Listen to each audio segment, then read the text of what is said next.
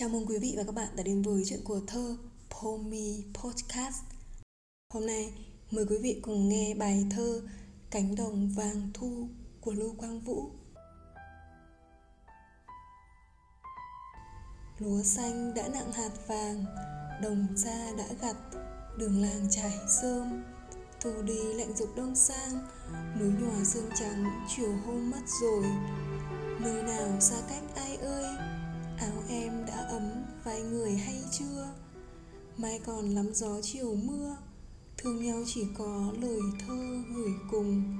Giờ xa chuyến núi mười sông, mắt vời cánh nhạn bâng khuâng chân trời. Nhớ như than bếp đỏ người, phủ cho thêm đỏ. Mưa rơi vẫn hồng, nỗi thương muôn vạn muôn trùng. Tìm nhau trong sắc cánh đồng vàng thu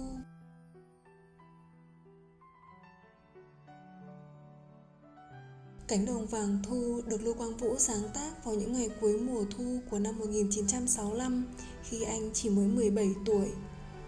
Những vần thơ tình của chàng trai trẻ hiện lên với những câu từ thật trong trẻo và tươi non. Những cánh đồng lúa chín vàng như những thảm lụa dệt đến tận chân trời xa tít tắp. Đó là hình ảnh đầy lãng mạn và cảm xúc, nhất là khi bạn được đứng trước những mảng vàng rộng lớn và thanh thang ấy trong mùa thu. Nhắc đến cánh đồng ở Việt Nam, ta thường sẽ nghĩ ngay đến những cánh đồng lúa chín. Đã thế lại còn là cánh đồng vàng và đã là cánh đồng vàng rồi lại còn là một cánh đồng vàng thu nữa. Sự lãng mạn đã lan tỏa ở ngay tiêu đề của tác phẩm.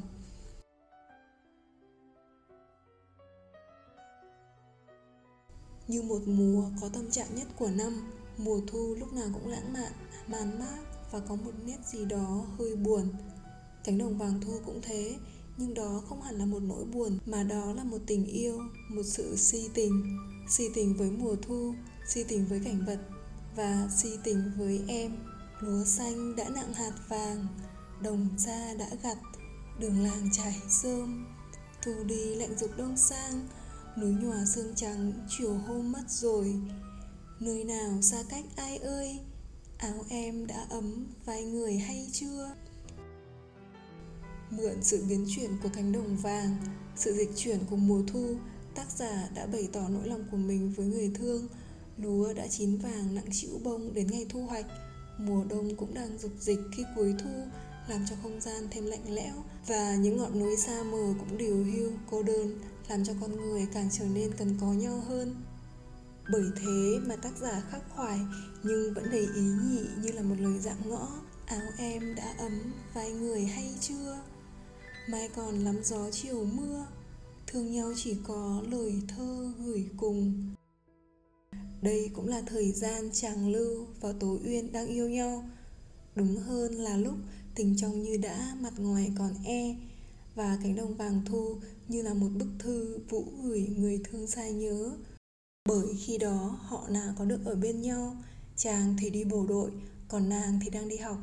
Và trước khung cảnh mùa thu ấy tác giả muốn gửi gắm đôi lòng câu thơ đến người thương của mình tình đầu lúc nào cũng đẹp và trong trẻo những vần thơ của vũ trong giai đoạn này cũng vậy nếu sau này thơ Lưu Quang Vũ chín mùi khi nên duyên cùng với nữ thi sĩ Xuân Quỳnh thì trong tình đầu với Tố Uyên, thơ anh cũng đã phát triển đến một đỉnh cao của nghệ thuật với những vần thơ thực sự lay động lòng người mà nàng thơ của những tác phẩm đó chính là Tố Uyên.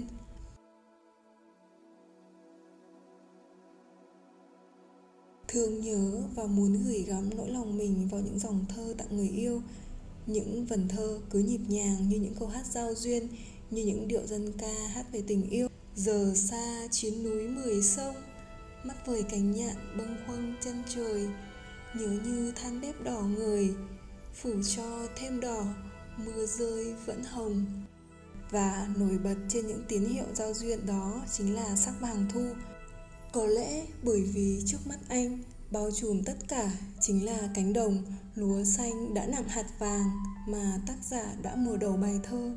Nên tới đây vẫn là cái màu của mùa thu ấy bao trùm khắp không gian. Bởi thế mà, tình thương nhớ của chàng trai cũng tan vào với cánh đồng vàng ấy để gửi tới em. Nỗi thương muôn vạn muôn trùng tìm nhau trong sắc cánh đồng vàng thu.